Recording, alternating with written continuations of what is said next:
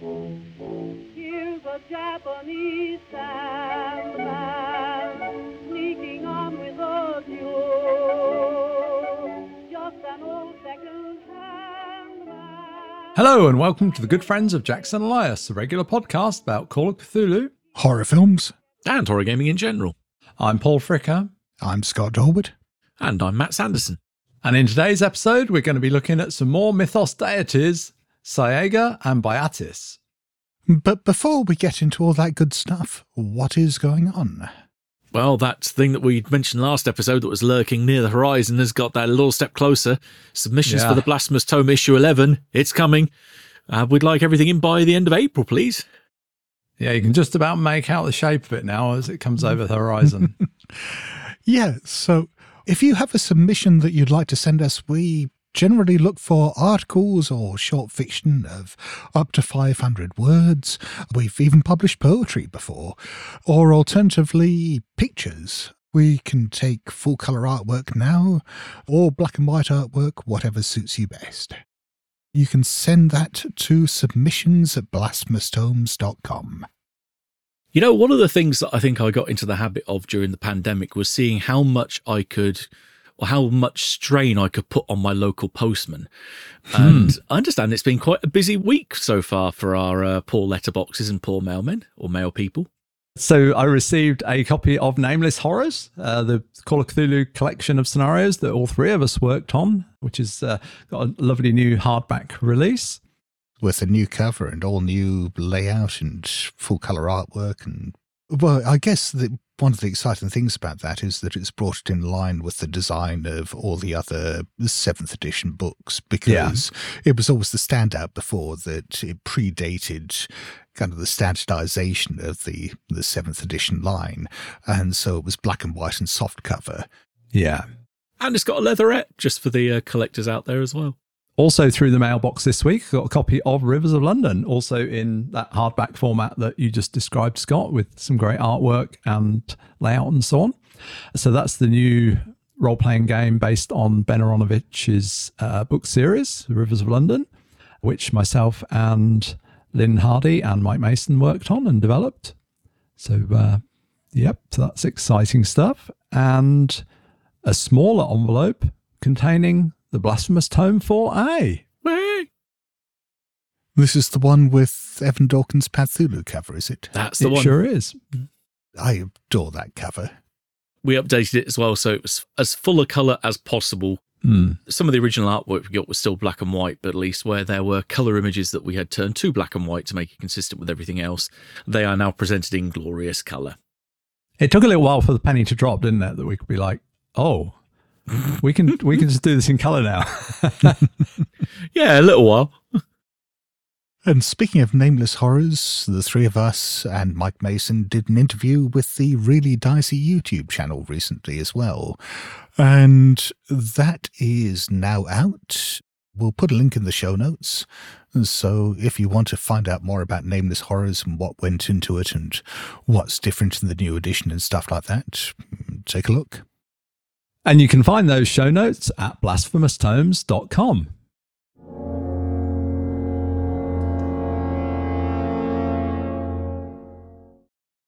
And now on to our main topic, Cyäegha and Byatis. Once again, we are returning to the deities of the Cthulhu mythos. This time, we're focusing on gods associated with specific locations, drawing on the works of a wider range of mythos authors than usual. Deity number one, Cyäegha. Oh, first of all, how the fuck do we pronounce that name? I like to say it different every time. Well, I think that's fair. And I was looking at this and I was wondering whether Eddie Bertin, who created this, deliberately created that name to be as ambiguous or as difficult to pronounce as possible, particularly in English. Every part of it almost is ambiguous. So, I mean, it's starting with a C, so because it's CY, I'd assume that's a soft C, but I've heard Matt pronounce it as Kaiga. Hmm. Mhm. Mm, So you could potentially look at it that way, but any word I can think of in English off the top of my head that begins with CY is generally a soft C. So like cycle and cyborg. Well, yes. And then you've got the A with a diacritic above it. So depending on which language you're looking at, that could mean different things. But again, if we're assuming that it's an English pronunciation, that's telling you that the two vowels there are pronounced separately. So it would be Saya Iga. It's telling you not to run the A and the E together. But then GH, GH in English. I mean, there's Hmm. no consistent pronunciation of that either. You could pronounce it as an F, you could pronounce it as a G, you could pronounce it as GH, pronounce it as P if, if it's like hiccup. I like that the ebook reader that I use to read this, or rather have it spoken to me, because I found this nice little function where you can just push read aloud and it will try to interpret things. It had difficulty with certain words, but it was consistent with this. It pronounced it Sayoha. I had to look back and go, hang on a minute, what that that isn't Kayega. What the hell are you talking about? but at least it was consistent. If I were to try to come up with a pronunciation for it or a consistent pronunciation, I'd probably go for Saiga. Saiga. Saiga. Uh, Saiga. Because that was consistent. Yes. exactly. That is the point that I'm making. It is a linguistic trap. How about we just pick a different pronunciation each and that'll make it even better for the episode then? Yes. So, where does Cyäegha come from? Well, Cyäegha originates from Darkness, My Name Is, or My Name is Darkness, a 1976 story, a short story, but not that short, by Belgian weird fiction writer Eddie C. Bertin. It was first published in the anthology The Disciples of Cthulhu. We're introduced to Saga in the story as something beyond the man made laws of good and evil, a natural force, a form of darkness that has always existed and which has intermittent periods of consciousness. Kind of describes me usually between uh, Monday and Friday, 8.30 till 5. Why stop at weekdays, Matt? yes. Well, so usually with, definitely within that period, but I'm, I'm Okay. more awake now. So You are, you are, yeah. During these moments of lucidity, it hated as only something can hate which is beyond good and evil. Its whole consciousness became that hate because it was the only thing it could do. When I was reading that section of the story, I was reminded an awful lot of Harlan Ellison's I Have No Mouth and I Must Scream, because there's that description of Am, the artificial intelligence in it, where it's talking about the degree of its hate, and there's this wonderfully long poetic description of just how much it hates. I wondered whether that was an influence on this story, because there, there were definite echoes here. Like entities such as Cthulhu and Gla'aki, Cyäegha's dreams touch the minds of humans, driving most gibbering mad. Some were more strongly protected and just felt the outer touches of its dreams and tried to interpret them consciously in essays or used them unconsciously in weird stories. An American investigator named Herbert Ramon travels to a small village called Freihusgarten. I think I got it right. In the Frankish Jura Mountains. He even sets it in a place that's hard to pronounce. Searching for an ancient temple on the Dunk Dunkelhugel, the Dark Hill. Learn English, damn it! He's following clues found in a pair of mythos tomes called Fuck's sake. I love that you got this one, Matt. Oh, I couldn't have planned this better. It just goes on and on. Oh, this is going to be a long day. What are these times called, Called Lehu and von denen Verdammten of the damned. Just put it in English. yeah, just, just use the translation, I think. God's sake. These tomes suggest that there is a temple on a hill near Freihausgarten, dedicated to a god so frightening that they dare not name it. The illustration of the temple's guardian is especially disturbing. This drawing here was much more than just a being with aspects of a vulture and a bat. The thing was partly human, or seemed so at first sight, but no longer when one looked closely at its details. The eyes were cold and fishy, all four of them, and placed sidewise of the head. The body itself had scales. The five arms were long and spidery, covered with hair or thorns. The hands, each possessing a different number of fingers, were clumps of veined flesh. The fingers nailless and looking more like small twisting tentacles. The lower part of the body had explicit male and female sexual organs, but obscenely oversized ones. It stood on two feet, ending in bird like claws. The creature held two of its arms in front of it. In one, it held the nude and seemingly unconscious body of a woman, from whose back bat wings sprouted. In the other, outstretched tentacle arm, it had a toad like being with oversized, bulging eyes and two forked tongues. Lots of imagery that we'll come back to, I think, later in this story. Well, I'm pretty certain I don't remember two huge balls being mentioned again uh, later on. when Ramon explores the hill, he finds no temple but literally stumbles across a half buried statue. Hey, some people pass spot hidden in a lot of different ways. Ramon recognizes this as one of the entities depicted in one of those books, the one beginning with L. The Watchers or Guardians known as Vayan. See, that I can vaguely pronounce. Five of them. The black light, the white fire, which is blacker than night, the white dark, which is more red than the fire, the winged woman, and the green moon. They all keep and guard him in his darkness. In conversation with the local vicar, Raymond learns that the Vayans were placed there by a priest in 1860 and serve a double purpose, protecting the temple, but also restraining the god's power. this vicar is such a Call of Cthulhu NPC, isn't he? Oh, yeah, mm-hmm. totally. He is just Mr. Exposition, but I mean, he serves a more active purpose later in the story. But yeah, he is the guy that you go to in the village who knows all the mythos information that you need to get in order to progress with your investigation. Yeah, this whole story is pretty strange experience reading it. It seemed a bit cliched and a bit so on at, at first, but the more you get into it, the more you get into the sort of strange atmosphere of it. I think it works really well. Mm. Oh, yeah. By this stage, I'm I'm kind of getting into it. Yeah, I mean, by the time you get to the end, it goes full ball weird. It's a very unusual story. Mm. It reminded me, particularly in the escalation and how weird it got, very much of Laird Barron's story, The Broadsword, which has a similar swerve into absolute bugfuckitude. I know the point when he gets to uh, the weirdness, because yeah, I've definitely got a point to say about that. But anyway, th- at this point, I can still follow what was going on. Mm.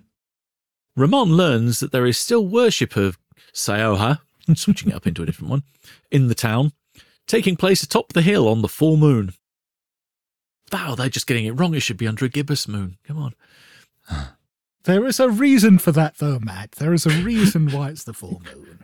Oh, dear. But no one in the town can remember taking part after each ceremony. Bit like me, memory like Swiss cheese. The night before the full moon, Ramon has a dream at this hilltop temple. He sees the moon above the hill turn green, and then the moon split. He realized then that the sky was not a sky, and that the illuminated green thing was not the moon, but the eye of an enormous shadow which spread as a dark blot between earth and the real sky. The eye looked down at him with horrible contempt, and for a short moment he obtained a realization of the enormity of the being which hung watching above him. The shadow in the sky changed, and then there was something which was blacker than black, darker than dark, and an enormous claw came down and reached for him. That's no moon. It's, it's not a space station, but it's just a big, big eye. Yes, that's what I like to think Raymond said.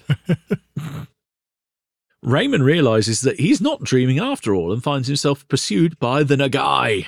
We'll have to find different pronunciations for them too. Monstrous servitors of Kayega.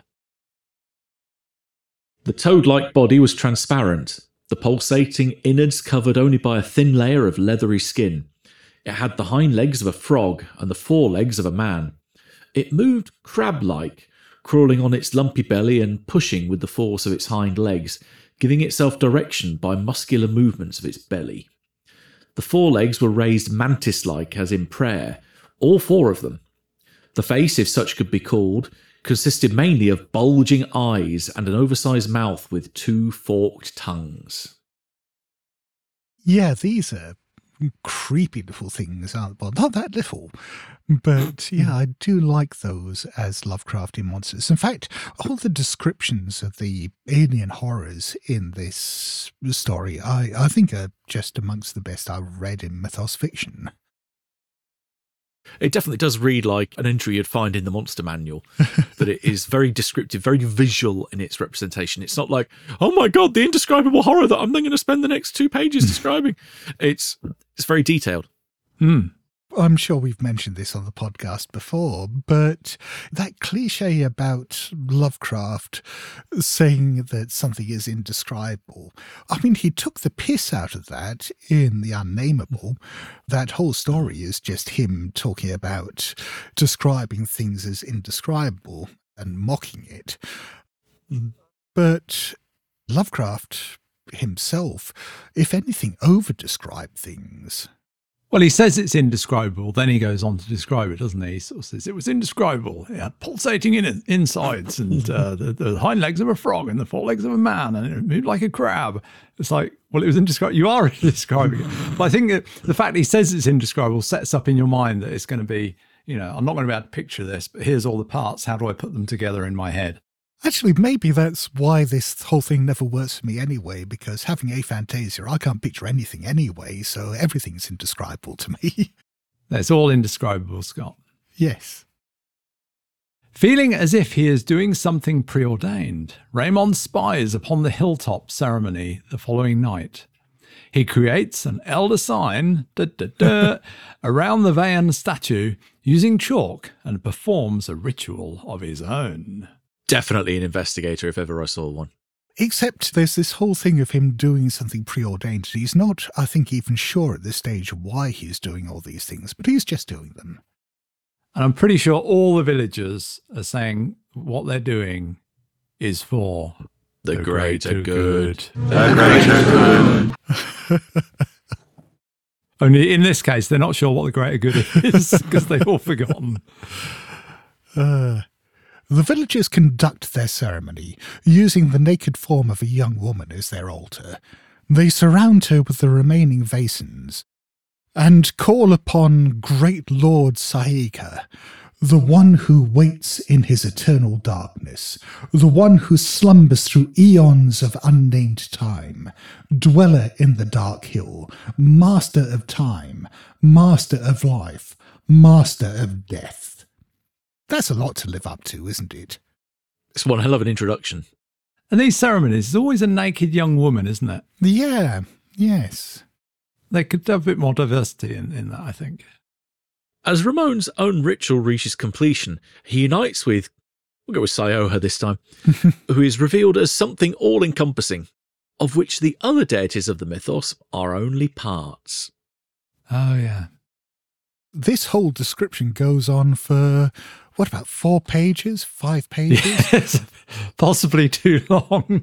I don't know. This was my favourite part of the story. This whole sort Yeah. of psychedelic, not quite vision quest, but descent into madness, descent into cosmic unity. It's that bit at the end of 2001. The whole thing at this point just washed over me. I just heard words being spouted at me by the computer and I had no fucking idea what was going on. Oh no, no! This is the bit that that really clicked with me. Up until this point, as Paul mentioned, it felt like a fairly bog standard Call of Cthulhu type thing. Oh, no, I don't think up until this point. I think before this point, it, it, it came together. It had some good stuff, I think. Yeah, no. Maybe, but I mean, this for me was certainly the point at which it tipped over into something genuinely weird. The hatred flowed over and into his new being, and with a final shock of horror, he realized that the hatred came out of him too, that it had always been a part of him, that he himself was part of the being he now belonged to. His mortal body had only been a messenger. One of the many fragments Cyäegha had used, a small shard of essential being, a demon seed sent out through the centuries, a combination of cells, a genetic structure engraved in the DNA chains of the amino acids in his brain cells, which one day would find the way, the necessary gate into darkness where its parent body was waiting, dreaming and hating. Ramon is reborn within Seoha as the prisoner and the guardian, the prison and the gate, the past and the present, and the unborn, and never to be future, and just rattles on more titles like he's bloody God. There's so many of them, just keep on coming. But I don't know. I find all these titles, all these descriptions as being really quite evocative. I mean, obviously, you know, it's meant to be an echo of Yog Sothoth and being the gate and the key, but this whole sort of union of opposites aspect ties in very much with Saika being all encompassing, that it fits within the, the sort of mystical aspects of it just being everything. And again, for me, that, that really works. The story has this whole wraparound structure with a different narrator, we realise, probably at this stage, trying to introduce themselves to this this woman and telling her a bit about Saiga. It wraps back around into this postscript where we learn from that narrator that Ramon died that night. But like this other narrator, this unnamed narrator, that there are others of Saiga's bloodline still amongst us who are travelling the world looking for more of their kind, ready to return to the Dunkelhugel with greater knowledge of what must be done. Did you get any firm sense of what all this was building towards and it's clearly something apocalyptic or something, not even something apocalyptic, but something transformative, something catastrophic. But I don't think it was necessarily pinned down precisely in the story. It was more hinted at, wasn't it? Unless I missed something. As I said before, I think that while it was, if I went back and had a look at it, it was quite rich in what it describes. But on that initial of listening, reading, the whole thing just flowed over me and I couldn't take any of it in. That it didn't seem to have a focus, it just seemed like chaos. Maybe if that's what it was emulating, that it's just akin to this force being unleashed upon Earth, that maybe something akin to like a manifestation of Azathoth, pure and unbridled chaos. Because all that this god is described as is just hatred. But what does that hate do? It's very nebulous. It isn't exactly well defined what happens when and if this thing ever gets out. Hmm. I'm not sure about that because there is this idea that the story puts forward that Saiga is everything. Everything within the mythos, all the deities, uh, everything throughout time is just an aspect of Saiga. I quite like that then contradiction almost that it is everything and yet it is contained in this one place. But I guess the thing that I wasn't quite so clear about is what these people who carry aspects of him within their DNA are ultimately trying to do. I mean, it sounded like Ramon there was what he'd taken one of the veins and had disabled it and partially freed or partially liberated Saika. So yeah, maybe I guess the others who are following in his footsteps are going along and doing the same with the rest of them, or yeah, ultimately trying to unleash Saika. But what I wasn't quite so sure on is what ultimately that would mean. Because if Saika mm. is is already everything, then what necessarily would change if if it were no longer bound by those guardians to that one location. It has a lot of echoes for me of when I went and read uh, Through the Gates of the Silver Key, that everything when you pass through the ultimate gate, you realize you're just a shard of consciousness of Yog Sothoth. There's lots of echoes from that from that story that seem to be transformed slightly in this one into this new god. Yeah, it feels like something that is kind of touching on that concept of you know things man was not meant to know, and that perhaps it poses more questions than it presents answers. So it's uh, gives you a sense of wonder about what is going on and what this character is doing, and you know, and you can discuss it, but I'm not sure it gives you know, I'm not sure you're going to find concrete answers in there. Oh, yeah, yeah. But when we're looking at these things from a gaming perspective, our requirements perhaps somewhat different than if we were writing them as fiction because there is this expectation that you have to present something more concrete or uh, at least Defined. yeah within a game. And so if we're looking at this from a gaming perspective what, what does that actually mean? Yeah, in which case I think, yeah, I think you've got to sort of take it and uh, think how you can apply it to a game. Well, let's let's do that. I mean, uh, let's give that some thought. We can turn to um, look how Cyäegha is described in Malleus Monstrorum. Well, indeed, in the core rulebook, obviously it describes pretty much what we've got here. This deity in Malleus, we get more information, so we get some ideas of blessings that it can give, and as you uh, mentioned earlier, Matt, it gives the blessing of dark eyes, in which its followers might remove their eyes but get night vision. When I was looking this up, I think I stumbled across a Wikipedia entry that it resembled some other creature that was in some other, like a video game, which I passing reference to it because A, I don't play video games, so the reference kind of just bounced off me and I had no idea what it was talking about. But I did find that this actually got lots of similarities with other bits out there that I have run across. Particularly thinking of Cult, uh, She Who Waits Below is described as this eye in darkness.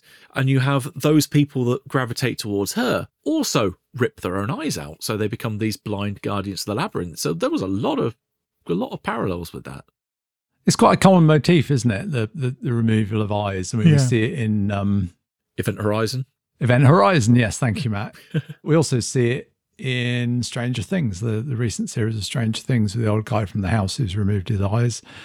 You know, anything to do with eyes causes a lot of anxiety in people. So it's a, a something that is used quite a lot in, in horror.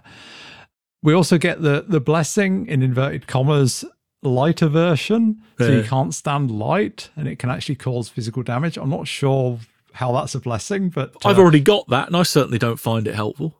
I was going to say, I think there's quite a few role players who are probably affected by this. and the third one was regenerate, which is quite straightforward. Um, well, quite straightforward in that you get two hit points per round back. You've got that regenerative ability that we see with many of the entities in the in the monster chapter. However, the downside of it is your body becomes disfigured and uh, misshapen, which is you know could be quite cool. I wonder where that comes from because we don't see any indication of that within this story, do we? But the deity has been. I don't know if it's really been used within fiction since this. I think this is one of these examples of a mythos deity where a lot of the expansion of it, a lot of the development of it has really come out of gaming. Hmm. And even then, there's not much in gaming. there's only, and Scott's already made uh, a note of this in the script, there's only one scenario I came across, which is Sufficient Unto the Day by Wood Ingham, which is in Worlds of Cthulhu number three, which I would have loved to have had a look through, but currently there is a whole room of junk between me and the bookcase with that book in it. But I remember I've got all of the uh, six issues of Worlds of Cthulhu with the the elder sign that doesn't quite line up, and the one last one with a black spine that was completely out of character with the rest. Some quite cool abilities it's got though. Um, dark mesmerism, where the the player characters or or indeed anybody else, but really the investigators have to roll an extreme power roll to resist being summoned to the place where Cyäegha resides. Your character's being sort of called away to do things, and then you know that you have no memory of doing. It's quite a, a cool thing that can use in a game. Drain light for a couple of magic points. Cyäegha can uh, cancel out all light within a mile always good. And this one particularly, bestow vitality, heal all people within one kilometer. However, they're then marked by Cyäegha, and if they start to work against Cyäegha, then then Cyäegha can kind of release that effect, and their flesh begins to corrupt at the rate of a few hit points every day. It's kind of emphasizing that kind of hatred by making it a vindictive god. It's, hey, I'll help hmm. you, but at the moment you turn your back on me, you're fucked. I do like particularly when it talked about darkness and spreading it with that power there, that there's a note about how you can use it in games where if you had a power cut and you plunge a city into darkness, that everyone there can potentially have a chance to be touched or at least experience some form of this great old one. That'd be a nice little way to start a scenario. That hmm. there's a power cut that happens and then weird shit starts happening out there in the dark. Hmm. a bit like the James Herbert novel The Dark. Again, that's a very very similar kind of premise that when yeah, when it gets dark, bad shit happens. Again, that's not necessarily reflected in the story, is it? Because the manifestation, or at least the ritual, takes place during the full moon. So, all right, it's nighttime, but that's the the time at which the light is brightest. So hmm. it seems to be almost paradoxical there. It's when his eyes open in the sky. Like I said, that's no moon. I was thinking from a gaming perspective that if we go back to the idea that these people have been going back to the Dunkelhügel, trying to dig out the rest of these these statues and disable them and release the binding on Cyäegha that that keeps it bound to that hill, then once it's free from there, then you know its its effects, what we're seeing there, isn't going to be limited to just that small town in Germany. And I just wondered whether you could have, as a setup for a scenario, this slow creeping realization that once a year or once a month or whatever, everyone has just unconsciously been doing something that no one can remember it. There's just like this one lost day a year where everyone is sort of filling in the gaps with fake memories or whatever, but you're beginning to find clues that just once a year, everyone in the world, everyone is just doing something strange, some kind of ritual that they just can't remember. And they called it Oktoberfest. well, great way. You got basically shitloads of booze. Yeah, of course you black out.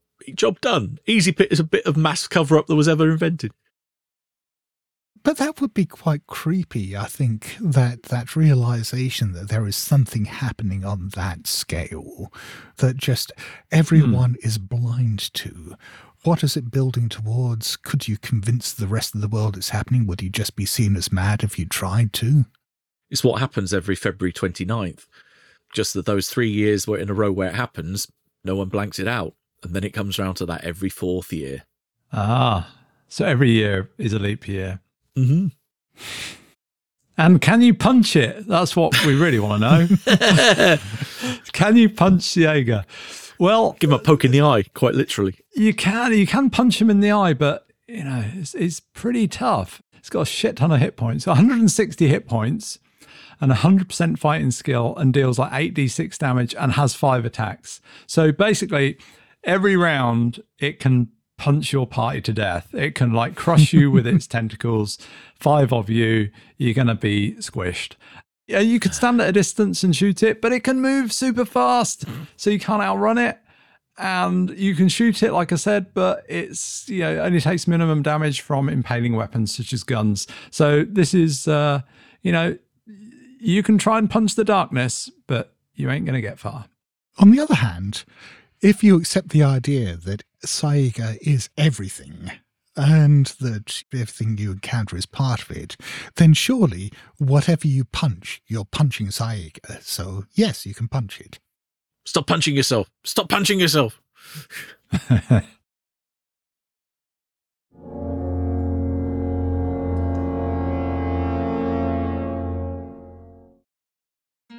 Do you like obscure books of hidden knowledge? I know I do.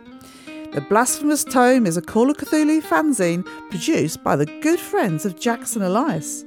Everyone who backs us gets immediate access to a host of sanity blasting issues of the tome. Join us at patreon.com slash good friends of Jackson Elias.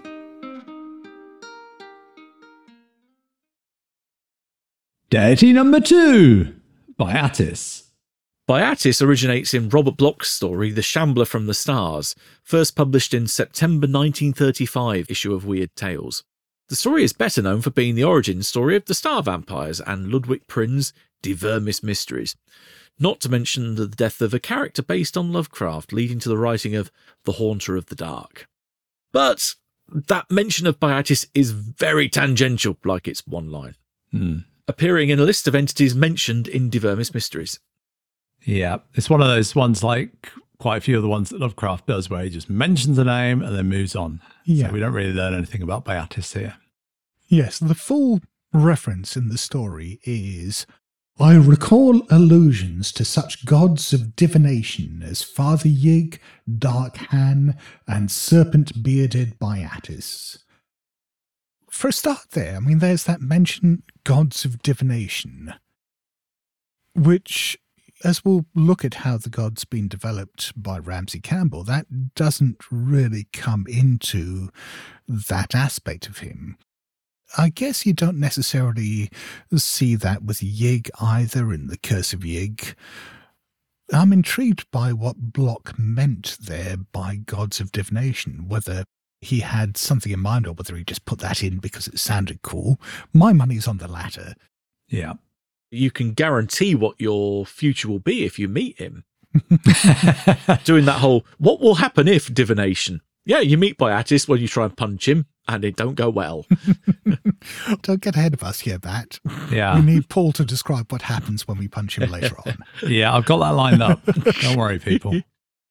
While Bloch never mentioned Byatis again, Ramsey Campbell developed the deity in his early story, The Room in the Castle.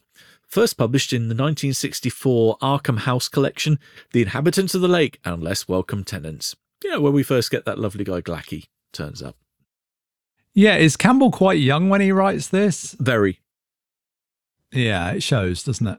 In fact, there was an even earlier draft of this. I forget what it's called. It's not called The Room in the Castle, but August Derleth heavily edited it and gave him lots of suggestions on how to develop it. The story is improved for that. I don't think this is one of Campbell's better mythos tales, but there are aspects of the writing which, again, I think are far better prose wise than you'd expect from someone who was, I, I don't know, 14 or 15 or whatever when he wrote this. But yeah, in terms of the, the actual content of the structure of the story, this is basic. Mm-hmm.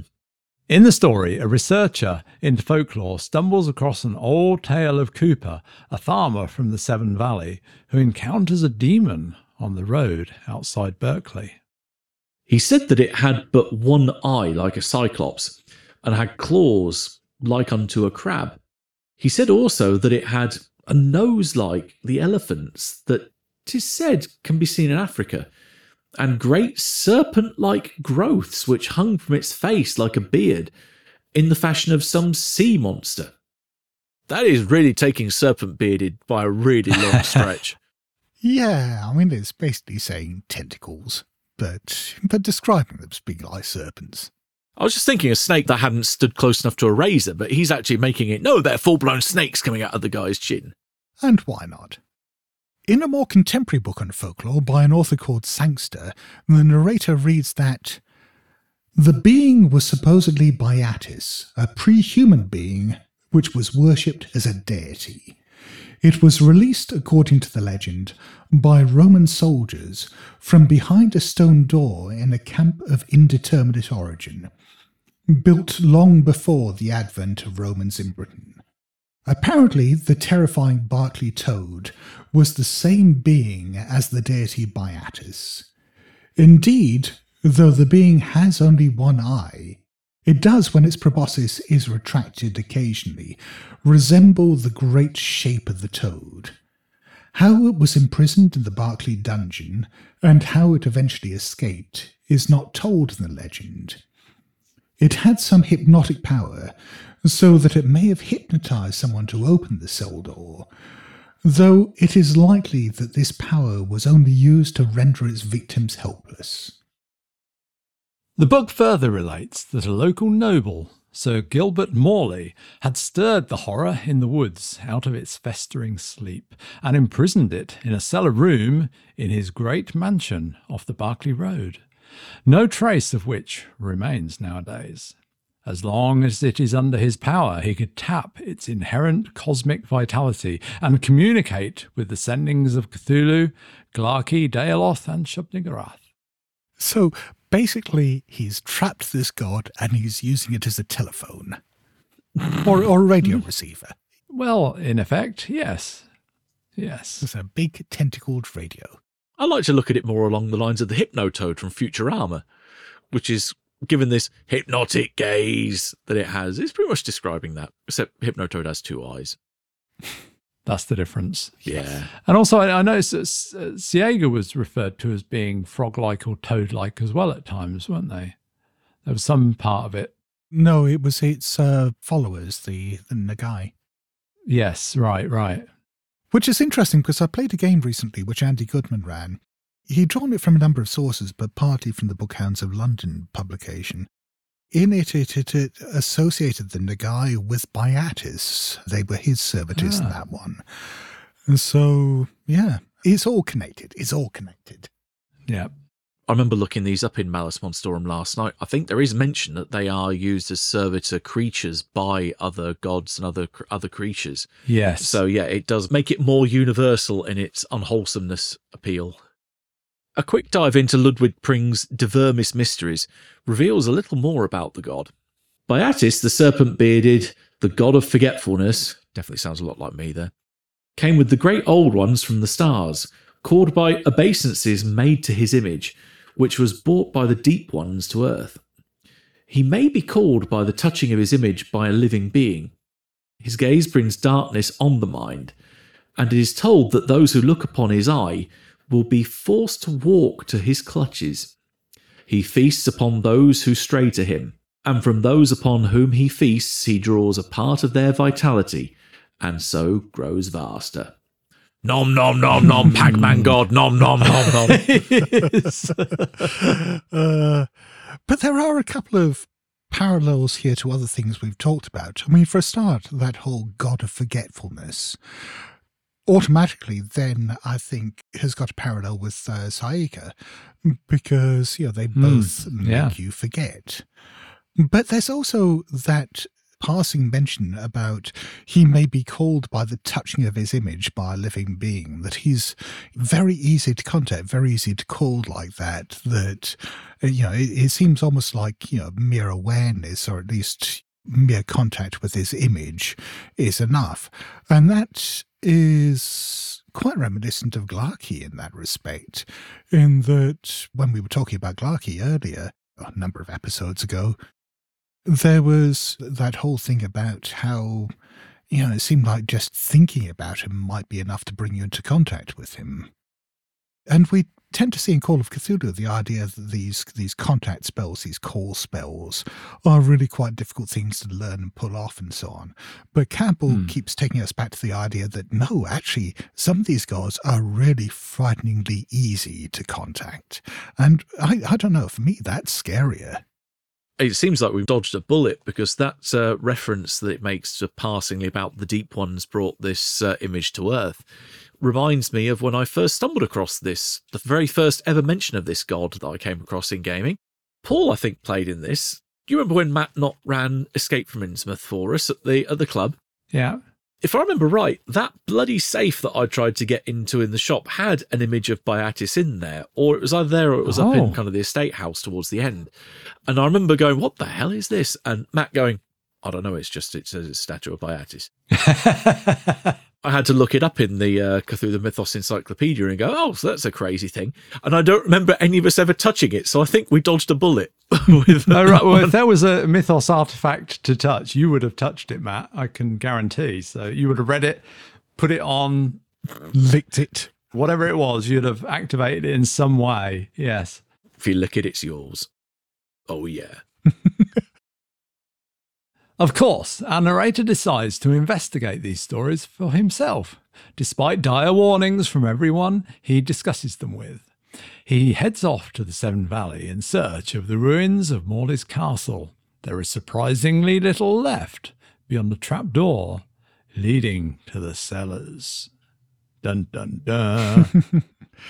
Heading down into the darkness, like any good investigator, our narrator encounters an elder sign etched into the floor, which he inadvertently scratches out. And something terrible starts rising from the darkness, and so he flees in terror, because you would. You, you, you'd run away at this stage. You're down in a creepy old cellar, there's something huge moving around down there. You wouldn't really stick around to work out what it was, would you?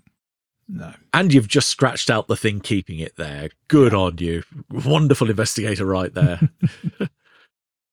the narrator resolves to deal with the horror he believes he has unleashed. Stupid. Either that or he's a pulp hero and has got more than 30 points of luck. He's going to punch it. Yeah, there you go.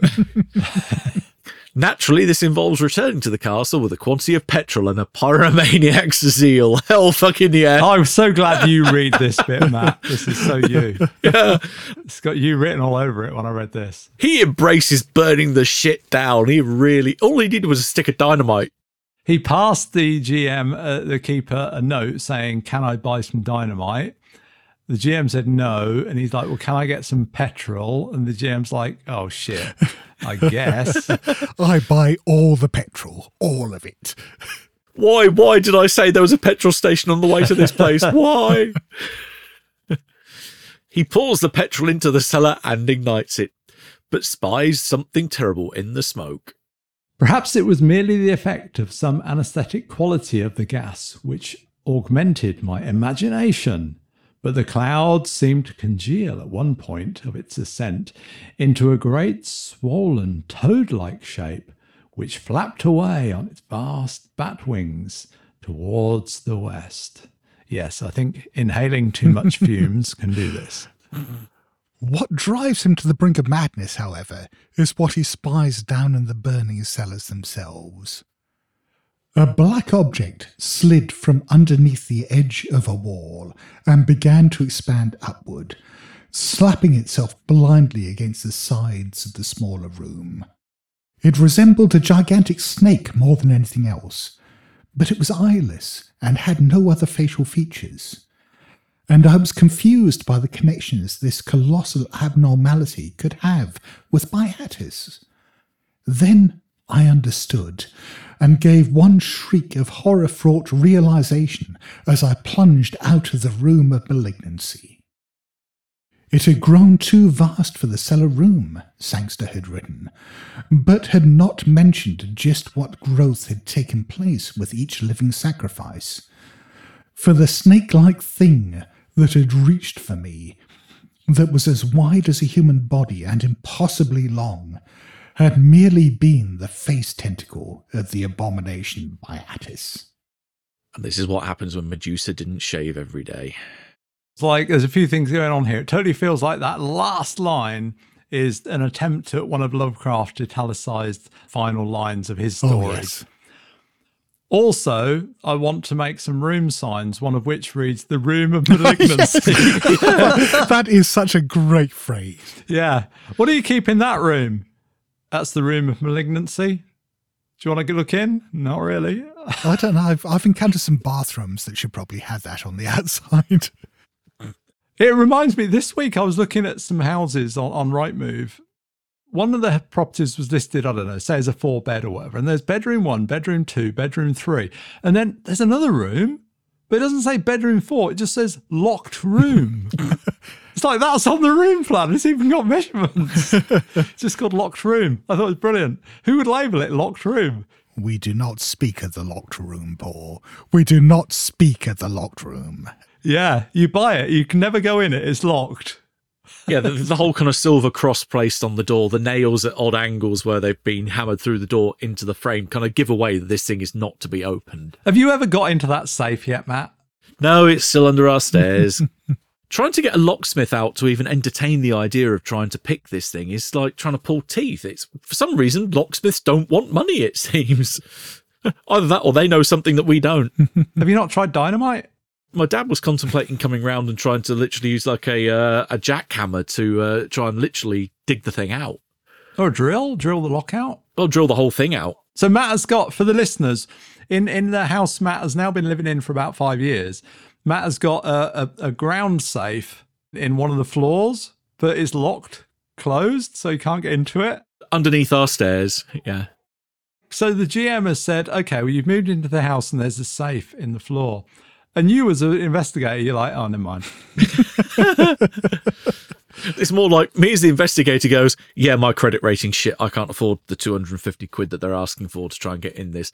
And then when I finally have that money, I go back and go, now that locksmith don't work anymore. The keeper is clearly desperate for you to open it yourself because when you ask the keeper, like, can I call a locksmith? He's like, yeah, no, no, they're all busy. None of, none, none of them answer your call. None of them come. You've got to do something. Ah. If any listeners are uh, professional, like, bank robbers, can they come round and break into that safe? Or even an enthusiastic amateur bank robber. We're not fussy. Yeah, totally. Yeah, we're not. We don't need professionals here. Yeah, we'll, we'll do that whole line of very dangerous. You go first. you can go under my stairs and try and work this thing out. Yeah. Oh, it's under the stairs as well. Brilliant. Yeah. I used to work with someone whose wife was a bank robber, Brilliant. but I, I don't know whatever happened to them. It was weird. I mean, it was this guy I worked with, oh gosh, I mean, like 30 years ago. And I was just reading the paper one day and saw a picture in there and I thought, oh, hang on, that looks like Keith. He'd had a gambling problem, I think, got them a lot of money into debt. And his wife at some stage had just sort of cracked and had gone into a bank while they were on holiday somewhere in Essex with a cucumber in her pocket so that it looked a bit like a gun and had held the bank up and had got away with some money. And it had gone so well that she did it a couple more times and I think got caught on the third attempt. That is a way to fix a gambling problem. You know, you, your, your partner's got a problem and you fix the problem by robbing a bank. Also, you, you could totally rob Matt with a cucumber because that is like kryptonite to Matt. However, is that vegetable fully loaded? she ended up, I think, being sent to prison for a long time for armed robbery because apparently just the threat of having a weapon, even if it turns out just to be a cucumber, still qualifies as armed robbery. So I think she was sent away for something like 20 years. Kind of surrealist armed robbery, but yeah, Nine millimeter cucumber. Yeah, very, very deadly. strange. Anyway, sorry, that was a complete tangent. Back to Byatis. The lesser horror. Yeah. How does uh, Byatis feature in Call of Cthulhu? Well, Byatis doesn't feature in the core rulebook, but does feature in the Malleus Monstrorum, where we get, you know, various uh, things that it can do, some blessings that it can give. It can uh, enable you to grow bigger, increasing your size, and it can make you toad like. Neither of which, well, I guess blessings, you know, you be bigger and stronger and more hit points and so on. But, yeah, becoming more toad like. It's the great old one of video games because you've got Pac Man and now you've got Frogger. So there's, there's definitely, Frogger. yeah. Yeah, love well, I was just wondering whether all these spam messages that used to go around back in the 90s about penis enlargement pills, whether these were just essence of Byatis, just Mm. very localized, that, yeah, perhaps you could grow your own Byatis face tentacle, just not on your face. And then some abilities that it's got. Well, in the toad like form, it's got the hypnotic gaze. So we're back to Matt's Hypnotoad again. Mhm. And you can summon it with idols, which will override any wards that are keeping it in prison. Uh, but it will pop back after sort of uh, a number of minutes. A Mythos bungee cord that allows it to go peekaboo, land somewhere, devours you, and then goes back and go rubs its belly, going, I'm full now. I'll wait for someone else to call me. Well, considering how big it's got, this idea of suddenly being able to summon it somewhere by by touching the idol, that would be a great way of just like flattening a city block or something like that. It's you turn up with this idol of Byatis in a bag, just touch it, Mm. demolish the area, put it back in the bag, and fuck off. That's the kind of thing I was thinking of, honestly, when I read this, was I'm thinking, how the hell do you use this in a scenario or in a game? The best thing I could come up with is like a trap that you turn up with this idol, you wait for a poor investigator to touch it, and then splat, they're dead. But I like the idea of like a tactical nuclear Byatis that you could just drop one of these idols into a, either a rival cult's layer or a rival investigator's layer, and then just all of a sudden Toad. It's like uh, the end of Watchmen all over again. It's just blam. It would have to eat a lot of people, I think, to swell up to that kind of size. I think there's a maximum stat for it. What is it? Also, bear in mind, I mean, the story in which Byatis first appears was written 60 years ago. So that's, you know, 60 years of growth. What do you think has grown since then? Oh, yeah. Yeah, so uh, its standard form, it's got a size of 150, which, you know, is, is not massive. It's kind of um, probably horse size. And then it grows, I think, plus 3d6 size for each human it eats. Ah, yes, up to a size of 400. So um, it's pretty big. I get the impression from the story that it's much bigger than that. I mean, it sounds like just the tentacle being that large. It sounds like the size might be in the thousands there. Mhm. Mm. Yeah, that is one big hypnotoad. Yeah. The one thing I did find about him was that also there are, a- admittedly, all these come from the Goatswood source book, unsurprisingly, given it's the, Hmm. the Campbell mythos stuff. That he appears in quite a few mythos tomes. There's uh, the Diary of Sir Gilbert Morley and Legendary and Customs of the Severn Valley, Notes on Witchcraft in Monmouthshire, Gloucestershire, and the Berkeley region, the third volume of the Revelations of Gla'aki, Divermis Mysteries. He pops up in a lot of places, and yet the only scenario material I could find him in, also from the Goatswood book, is that he's mentioned in the campaign overview, the kind of campaign framework that's provided for the Winthrop legacy. That that's it. No, nothing else I could find. Again, in this game that Andy Goodman ran, now I don't know how much of this he took from Bookhounds and how much he wrote himself, but in that, he had Byatis basically underneath London, having grown to the extent where it was like this you know, substrate beneath the entire city, this sort of living structure underneath everything, which I kind of liked. Mm-hmm. Now, can you punch the Hypnotoad? Well, yes, you can. But it has got 10 points of armor. It's got a very tough hide. So, you know, you're going to have to punch it pretty fucking hard. Boing. Then, even if you got a d6 damage bonus, I mean, you can punch it, but you're not going to hurt it. Even with knuckle dusters, you still get chance of equaling the maximum possible uh, armor. spiked knuckle dusters, Matt, because that way you've got a chance of impaling. With one chance. Yeah. Mm. it gets a couple of attacks on you, um, doing around sort of 3, 4d6 damage, 45 hit points. So it's the kind of thing that a party could perhaps take on, you know, Toad Battle. But, you know, with those 10 points of armor, you know, make it pretty damn tough. And if you do reduce it to zero hit points, it explodes in a cloud of dust and reforms within a year in its prison. Death is only a reprieve from its imprisonment. Yes, yes. I was wondering with the way that it just grows through eating people, whether at some point it's got to outgrow its containment, particularly with that older side having been effaced. There's nothing really keeping it there anymore. And so if it keeps growing and, you know, kind of bursts out of its prison, at some point that growth as it's consuming more and more people has got to become exponential until it basically just devours all life on Earth. And that's it. It's spread across all land masses, and we're all gone. the giant space toad. It does mention also cults. We were talking about cults. Mm. So it does say it's got no human cult. There's no cult of people who are lining up to feed themselves to Byatis, apparently. There are some deep ones, as mentioned, that revere it, and maybe some serpent people too. They just like the chin, though. They like the chin. Yeah, that's where all this beard comes from. There's serpent bearded goodness. Oh, yes. Yes, they, they do like that. Thank you. Thank you. You're listening to the good friends of Jackson Elias. You can find show notes for this episode at blasphemoustomes.com, where you'll also find all our social media presences. We have t shirts and other merchandising available at our Redbubble store. If you're enjoying this show, please consider backing us at patreon.com forward slash good friends of Jackson Elias. Thank you for listening. Well, it is that time once again when we would like to say thank you to people. Thank you, first of all, to you for listening to this podcast. Thank you very much to anyone who has backed us at any stage. And we have a number of new people to thank by name. Starting off with a thank you to Thomas Selzer. And thank you very much to the singular Jack. And thank you very much to Lewis Green. And thank you to Scott Key. And thank you very much to Peter Belsom.